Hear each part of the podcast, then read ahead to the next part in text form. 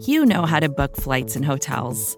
All you're missing is a tool to help you plan that unbelievable travel experience. That's why you need Viator. Book guided tours, excursions, and more in one place. There are over 300,000 travel experiences to choose from, so you can find something for everyone. And Viator offers free cancellation and 24 7 customer support for worry free travel. Download the Viator app now and use code Viator10 for 10% off your first booking in the app. Find travel experiences for you. Do more with Viator.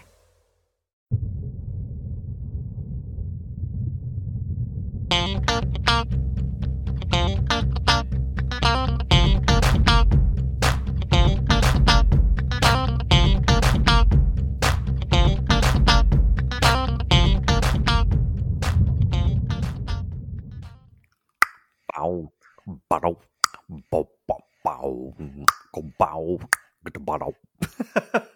With that fresh beatbox from Jamie D'Amico here, my name is John Boccacino, welcoming back all of our Buffalo Bills fans to Believe, a Buffalo Bills fan podcast here on BuffaloRumblings.com and everywhere else you go to get your fine podcasts. We are pleased to be your official pregame podcast for those Buffalo Bills. This week's challenge is a week four contest in Sin City against the Las Vegas Raiders, who are in their first year calling Vegas home. It's unfortunate that no fans will be allowed in attendance. I know all of Bills Mafia was looking forward to the possibility of going to Vegas for this game. Uh, ticket prices were apparently through the roof when there was still an opportunity for tickets to potentially be sold. But unfortunately, Jamie, fans will have to settle for watching this game from their favorite watering hole, favorite living room TV, man cave, what have you. And it's, I'll be honest, it's kind of a bummer that we won't get a chance to uh, see what this place will be like in person as a member of Bill's Mafia. Vegas, baby. You know what they have in Vegas? Beautiful babies. Swingers reference. I like it. Does of course, bell? uh, please come on. You know, did you? All right, Do you think that I'm sure. I'm money and I know it, or do I not know it this morning? Oh, I don't think you know it. You're so money and you don't even know it. See, this is the kind of rapport and banter our fans have come to expect here on Believe and Jamie. You know, it's I, I love you bringing the Vince Vaughn, love you bringing the Swingers references out here, buddy, and I also love you for the fact that you are just such a, a, a laid back kind of voice. I have to ask you. I was having major palpitations and heart issues with the Bills game in week three. How were you handling that roller coaster of emotions?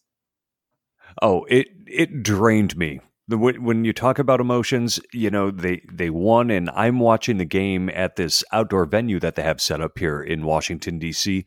And I was the only one not jumping up and down. I had my hands on my head, and I just stood there. And some of my friends are like, "What is wrong with you?" I'm like, "I have nothing left. Nothing. I have nothing left. I'm just happy for the win." oh my gosh. I mean, the, look, look, Bills fans, this is a game that past iterations of this team would have found a way to lose. And you can say that they did find a way to lose because that pass interference call was a little questionable, but the Bills have been hosed so many times by the stripes over the years. I'll take one for the win column for the good guys. But, you know, Jamie, the Bills still had to get down in that position. And we're going to talk about the preview with the Raiders, but I real quick want to go back to the growing legend of one Joshua Allen Jr. III out of Wyoming. This cat, week in and week out, Jamie, he's doing things I never thought I would see a Buffalo Bills quarterback do. It's very Brett Favre esque, isn't it? Throwing the ball uh, downfield, um, running around with reckless abandon, um, you know, making questionable decisions, but then coming out on top at the end. I mean, it's it's a Favre type legend that's growing here in Western New York, and you know, here's the thing, and I made a reference to this uh, on, the other show that I do, and the the comparison from like the Dick Jauron years where games would end six to three and the ball wouldn't be moved at all. And now we have an incredibly exciting team to watch. And let's face it, football's entertainment and sports is entertainment. We make it more than that, but that's really what it's for is entertainment. This is exactly what we want. We want a team that's winning games and doing so in, in spectacular and an exciting fashion. I am so happy with where this team is right now. So happy with it. I agree. And are you not entertained watching this team on the football field? And even I'll go as far as to say this, Jamie. We saw, you know, Josh Allen gets a lot of credit because he really was single-handedly responsible for for bringing the comeback from that late deficit. He had the third and 22 completion to Cole Beasley, who got 22 yards and like an inch to give the Bills that critical first down. I mean, he barely got there, but he made some beautiful throws, ranging to his right, throwing across his body, hitting open receivers. The ball that he put to a uh, Gabriel Davis, where he tiptoed for the catch along the sidelines. I mean, this is fun. It's entertaining. It's also unpredictable. When is the last time you remember seeing a quarterback get two unsportsmanlike conduct penalties, essentially, you know, the face mask and for talking trash to the referee. I mean, this guy is in your, he's playing this like a high school baller would. He, he, is. And the other thing is, you can see the confidence out there. And it's a version of Josh Allen that we haven't seen previously. He is confident. He's got command of that huddle. And you can tell that the belief in himself is there. The touch passes that he's doing eh, are remarkable from time to time. The way he can just sort of drop it in a bucket from 25 yards downfield. And he ha- you could tell he has the belief in himself to make those plays and the belief in his teammates to be where they're supposed to be it's it's really a nice thing to watch a quarterback who everybody knew was going to be a project to actually watch that project come of age and start working out. It's something you don't see a lot in sports. There are very few people that get a project label that turn into anything. And here we have one in Buffalo. Go figure. Good job. Good job to the management for selecting and coaching this guy up. And you know, Jamie, I'm not going to take pity at another man's suffering, but every time I see Josh Allen succeeding, even though he does raise the heart rate with some of his decisions, he's out there, he's slinging it. He's, you know, he leads the AFC in passing yards, he leads the AFC in passer rating and touchdowns. He's the first Bill to go over a thousand yards in his first three games. And how about this I hated the 300 yard stat.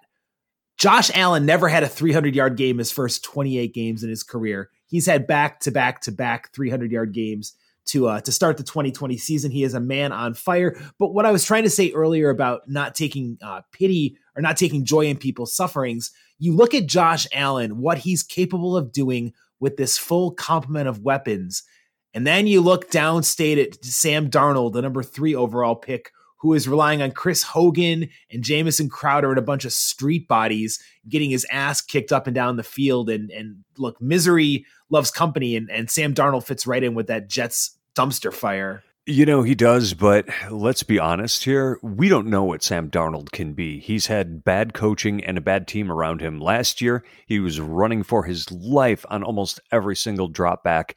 This year, he's still got Adam Gase, who I don't understand why he's still the Jets head coach. And you have, like you said, a bunch of pedestrian receivers. You know, this is a guy who, much like David Carr when he was drafted by the Texans, David Carr had talent, but it never came to fruition because he was surrounded by such a terrible team. And I think you're seeing that with with uh, Sam Darnold right now. You know, the, the guy makes questionable decisions. He always has, even going back to when he was at USC. But at the same time, there's definitely talent there. But to bring it all full circle here, I love to see the Jets suffer.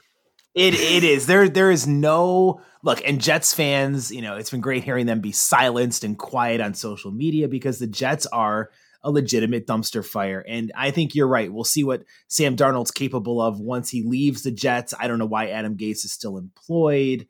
Um, it's it they are they are just a mess of a franchise, which makes you appreciate what the Bills have put together even more in 2020. And you know, Jamie, you mentioned David Carr, uh, who was sacked more than any human being has possibly been sacked over the first couple years in his career. I mean, dude, he was right. getting he was getting sacked like 80 times a year in, in figures you would think when he like there was a turnstile where defensive linemen could just rotate their way through and have their go at bringing down David Carr. And that killed his confidence and his career never was what it could have been. And when he came out of college with the potential he was kind of oozing out there as a talented quarterback.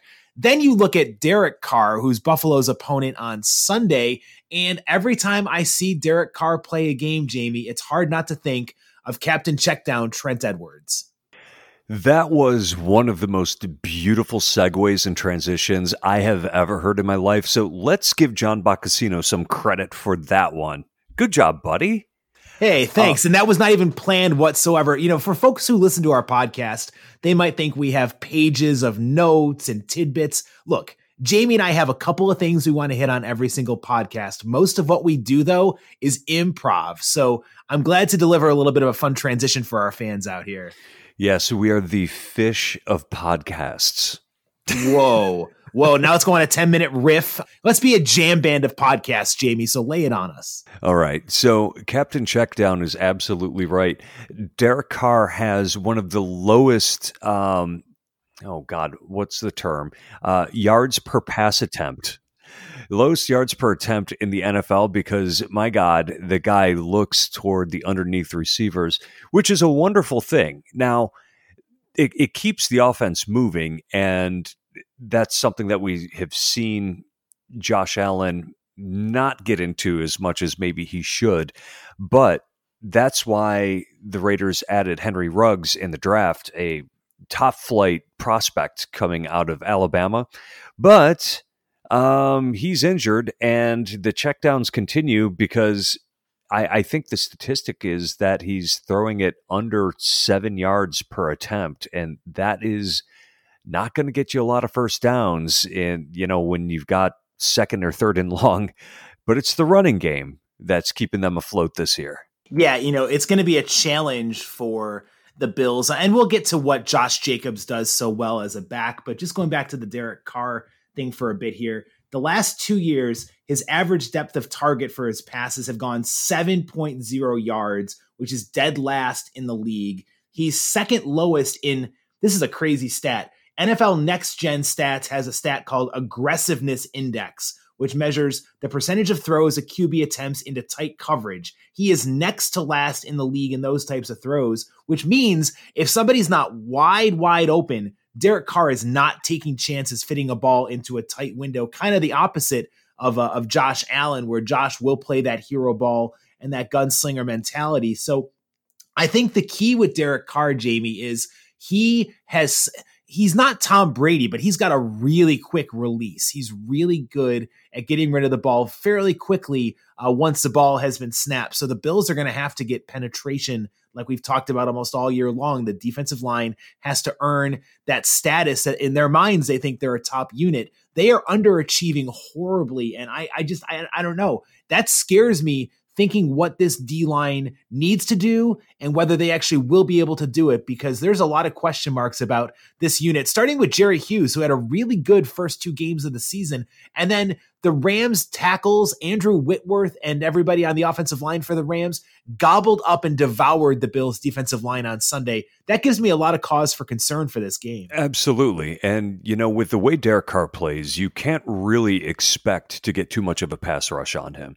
So, what I think the Bills are going to have to do is really compress their zone and make it very shallow. Understand that you're not going to get to him most of the time. So what you have to do is confuse him with the coverages. Um, the zone blitzes, drop the defensive linemen into coverage, fill up passing lanes that he's going to expect when it comes to eh, that he's going to expect to be open when he does his three steps and throw. So it's very interesting that we contrast Josh Allen with Derek Carr because one of the things I was thinking about recently is how nice it is to finally have a quarterback who's throwing guys open. We haven't seen that in a long time. For years, you had Buffalo Bills quarterbacks who would not throw the ball unless a receiver was standing still, staring at the quarterback with nobody anywhere near him. That, that was like the only time you saw a a Buffalo quarterback throw it, or if they did try to throw a guy open, the guy had to make some sort of spectacular catch in order to even make the completion, as opposed to you know being like I said thrown open or the ball being placed somewhere where they can do something with it. Um, I'm glad the Bills don't have Derek Carr. I don't think he's as bad as people want to make him out to be. I know his coach, Jon Gruden, doesn't like him, but you know, they're having some success, and there's something to be said about a quarterback who protects the ball. Yeah, Derek Carr is not somebody who's going to throw that back-breaking interception. Um, he he does have a really good pocket presence, and his awareness is pretty is pretty high, and he's pretty astute when it comes to leading that Raiders offense. But you're right, he's just not somebody who's going to go out there and and the, the game manager term gets lobbied about so often, but really Derek Carr in the 2020 era of NFL football is basically the quintessential game manager. He's not going to kill a team. He's not going to single handedly lead you to victory. I will say his chances of victory on Sunday, Jamie, are hindered a little bit. You mentioned this earlier the uh, injury report for the Raiders. I don't think Henry Ruggs is going to play. He's he's listed as doubtful uh, for the game on Sunday. Another receiver who most fans aren't going to know this name when I say it, but he was a teammate of Josh Allen's at Wyoming. Rico Gafford is also probably not going to play with uh, his hamstring injury out there. So it's really going to come down to can the Bills man up and find that run defense that was so strong last year that has really escaped this team this year. And it all starts again with Josh Jacobs, who is one of the most dynamic playmakers. If you don't know this kid's story, uh, coming into Alabama, he was basically homeless. Him and his dad uh, lived in a car for quite some time. They they lost their house. They were transients, and he somehow was able to channel all of that frustration for having the up and down childhood into a great football career that drew the attention of Nick Saban. He was a dynamic back at Alabama, and now he is tearing up the NFL. Jamie, we saw what Darrell Henderson did to the Bills last week 20 carries for a buck 14. And there were times when the first time he was touched was 10 yards downfield. The Bills did not maintain their gap integrity whatsoever, you know, last week against the Rams. And now it doesn't get any easier with Jacobs come in. The Bills have a problem with the run defense this year, and they also have a problem with their second half defense. It seems like they're not making good adjustments out there at halftime, or they're slow to react to the adjustments that are made by the other team in the second half. And, you know, it was the Bills had a real problem with the outside zone run. And really, the template is now out there on how to defeat the Buffalo defense. The Rams did it. You do outside zone runs, you do play action. They're obviously getting out of their gaps. Like you mentioned, the gap integrity just is not there. And they're being they're being manhandled on the defensive line. I didn't think that they would miss Star Lotulelei the way they have been, but it seems that their defensive tackles are getting moved, and that is not a good recipe for success. And Josh Jacobs, man, that guy does everything well. He finishes his runs. He's quick. He's fast. I mean, the guy is a he's an excellent all around running back, and he concerns the heck out of me because what are the Bills going to do between last Sunday and this Sunday in order to fix that defense, which, let's face it, was absolutely putrid in the second half against the Rams? You cannot give up 29 straight points in two quarters and expect to win games very often. Now, it's the Rams. They're a good team, they're well coached, they have a great system, but you know what? most of the teams in the NFL have decent coaches and they're professionals. They're going to be able to see what other teams have done to defeat you and they're going to emulate that. And that's what we're going to see. We're going to see outside zone runs to Josh Jacobs. And it concerns me because he's got the quickness to get out to the edge. He does. And, and by himself, Jamie, Josh Jacobs is one of the best young, talented running backs in the league. I will say one area that gives me a little more hope for the run game defense this week versus last week is the Raiders are not the Rams when it comes to an offensive line that is uh, talented. They're not nearly as good. Our old friend Richie Incognito is on injured reserve. Uh, struggling rookie John Simpson is at left guard. He can really be had. Sam Young was, I believe, an undrafted tackle, um, or Denzelle Good, uh, who was also uh, kind of lower tiered, lower ranking right tackle uh, stepping in for Trent Brown, who's injured. So the, the Raiders do not have a stability, a, a, lot of stability at the offensive line. So I think the Bills have a better chance of succeeding in run defense this week than they did last week. But it's hard because what in season adjustments can Leslie Frazier make to get this defensive line going? Um, Harrison Phillips is really struggling this year. I know he's still recovering technically from the ACL. Um, he has not looked like the player the Bills drafted in the third round. He has been kind of lost out there, and he's been a vulnerability a lot of times, especially when it comes to the run defense. I think he's getting beat way more than he should. The Bills missed Star Lotulelei way more than anyone thought they would uh, with his COVID 19 opt out. Um, the double teams he could eat up, the blocks he could eat up. Uh, his presence is sorely missed. I don't know. One thing, Jamie, I want to run by you is what if the Buffalo Bills this year, you could see for Sunday's game, the Bills are looking for answers when it comes to the uh, defensive line and what they're going to do to try to slow down this running game. What if Vernon Butler were to see more time, possibly stepping into that nose tackle center of the defensive line rotation? I think Vernon Butler could be an answer, at least in the short term, to allow Buffalo to get a little more stout with their run defense. I'm not saying Butler is a replacement of, of Lotulelei, but he's physical enough, he's versatile enough. And even though he's that natural three technique, I think he could really step into that one position and handle himself well and getting this defensive line on track. Because right now, Jamie, teams are, like you said, they're emulating what the Rams have done and what happened with the run game, and the Bills are vulnerable up the middle. Last year, the Bills laid an egg against Philadelphia. And after that game, Frazier made some changes on the defense. Ed Oliver was basically taken out of the rotation for a bit in favor of Jordan Phillips, and they made some adjustments. Um, Andre Johnson was taken out of the game, uh, mostly was a non factor the rest of the way on, on defense. And I think that you're going to see some juggling of the lineup. Now, you want Ed Oliver in the game. He's an amazing athlete, but the issue last year was that he was not maintaining gap integrity. Now, the other issue that the Bills have is that most of their defensive tackles are that three technique. Vernon Butler has the size, I would think, to play the one. Also, Ed Oliver played the one technique in college. So could he do that again? Probably not. He's undersized for a defensive tackle, let alone a, a one technique or even a zero technique, which is something that he played fairly regularly. And for those who, who don't know, a zero technique is when your uh, defensive tackle lines up straight on with the with the offensive center. Uh, a one technique is they are centering or they are shading over the center's shoulder uh, whereas a three technique is they're moving um, to be over on the inside shoulder of the offensive guard. So just a quick rundown there. Anyway, I don't know that they have that one technique guy out there. Um, Harrison Phillips, he was great in spot duty a couple years ago, but that was just that. He was coming in in more obvious passing situations. Running downs, doesn't seem to he doesn't seem to be getting off the ball the way you would like to see happen.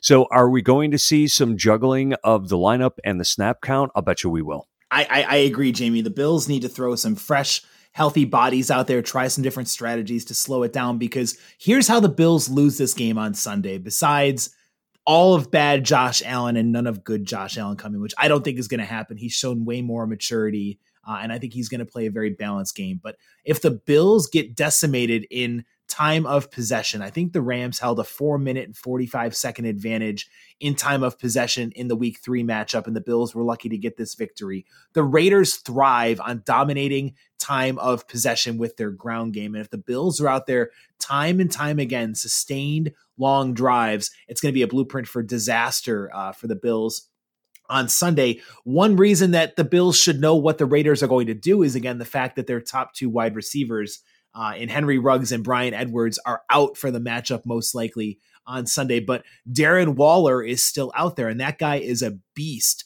How intimidated are you, Jamie, by the prospects of Tremaine Edmunds, who did not look good last week, or Matt Milano stepping up and finding a way to slow down one of the preeminent tight ends in the league in Darren Waller. When everybody's 100%, this Buffalo Bills squad is very good at covering tight ends. So I would say that if Tremaine Edmunds is getting back to being the healthy Tremaine Edmunds that we know. I don't have too much concern because I think that that Milano and Edmunds can run with Waller. He's going to get his. You, I mean, he's a really good player, so I would imagine he's going to get his five receptions. Uh, we hope that he stays to under 100 yards.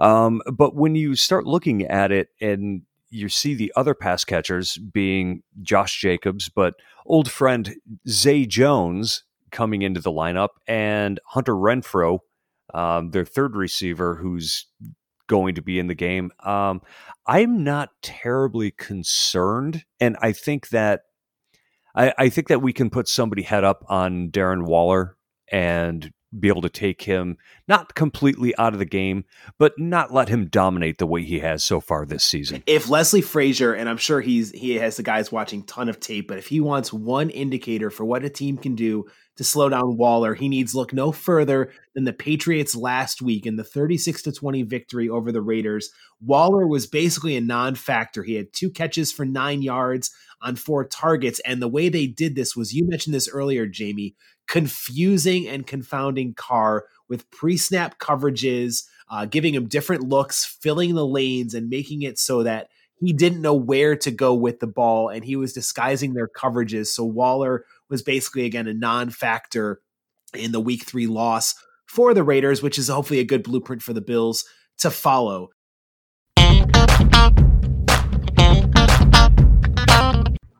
With threats to our nation waiting around every corner, adaptability is more important than ever. When conditions change without notice, quick strategic thinking is crucial, and with obstacles consistently impending, determination is essential in overcoming them. It's this willingness, decisiveness, and resilience that sets Marines apart. With our fighting spirit, we don't just fight battles, we win them. Marines are the constant our nation counts on to fight the unknown, and through adaptable problem solving, we do just that. Learn more at marines.com. Now, we haven't talked, Jamie, at all about, besides Josh Allen um, and his abilities, the offense for the Bills, what they need to do to attack this Raiders defense. And last week, again, going to the Patriots game, it wasn't even Cam Newton doing the damage with his legs. The Patriots rushed for 250 yards on the Raiders. So I'm looking for Brian Daboll to dial up a heavy dosage of Devin Singletary. And if he's not able to go, TJ Yeldon again. I think Zach Moss is probably going to miss the game with that turf injury. Uh, sorry, with the toe injury. I think he's going to be uh, questionable as of now for the game on Sunday. So I can't wait to see a healthy dosage of Devin Singletary. Maybe this is the week he cracks 100 yards. Uh, he's got to crack 125. And what we saw last week was the Bills' defense spending way too much time on the field. We know that the Raiders like to dominate time of possession. The Bills have to beat them at their own game. Devin Singletary's got to run wild. And, you know, he was averaging five yards a carry last week. I just wish they gave it to him more. But take the air out of the ball, make it a quick game. You know, when games end in less than three hours, I, I'm a huge fan of that. Just, you know, get in, get your win, get out of there. And you do that by keeping the clock moving by running it.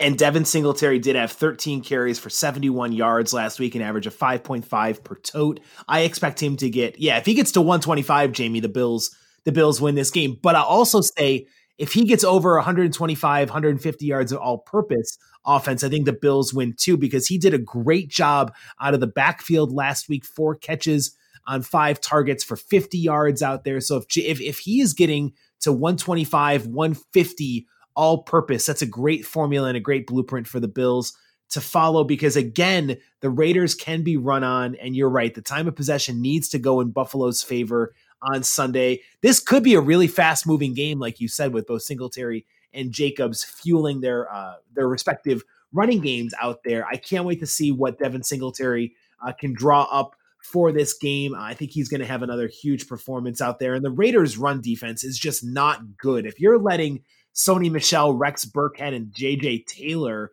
get 250 rushing yards against you, that is not good. Absolutely. And conversely, the Raiders' cornerbacks are actually pretty darn good. Uh, Damon Arnette and Trayvon Mullen are they're good.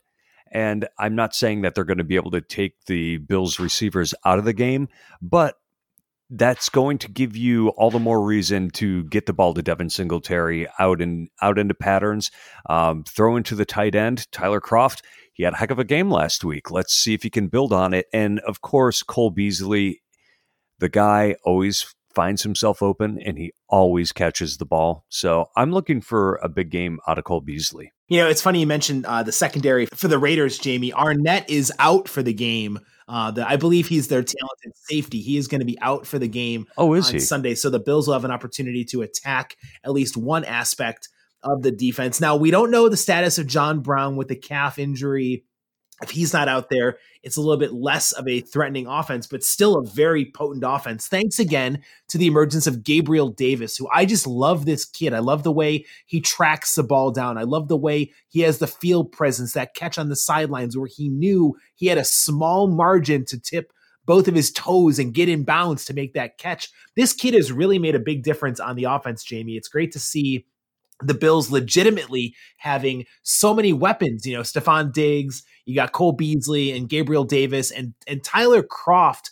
I was so happy to see him have such a great performance because there's a story that ran earlier this week about how Tyler Kroft is one of those guys that his teammates are all pulling for based on the injury history he's had, and his success has really drawn this team together. I look for him to really have a solid performance out there as well, depending on Dawson Knox and his availability, which I think Knox will be a go with the concussion. But if the Bills can roll out two tight ends out there, more power to him because then the play action is that much more potent, knowing that Singletary could gouge you or the tight ends could run great routes and catch passes downfield. I want to go back a step and talk about Gabriel Davis because the thing that comes to mind when I watch him play is maturity. He doesn't play like a rookie. He plays like a guy who has been in the league for a few years. Like you said, when it comes to getting his feet down, uh, the way he was able to draw the pass interference at the end of the game on last Sunday,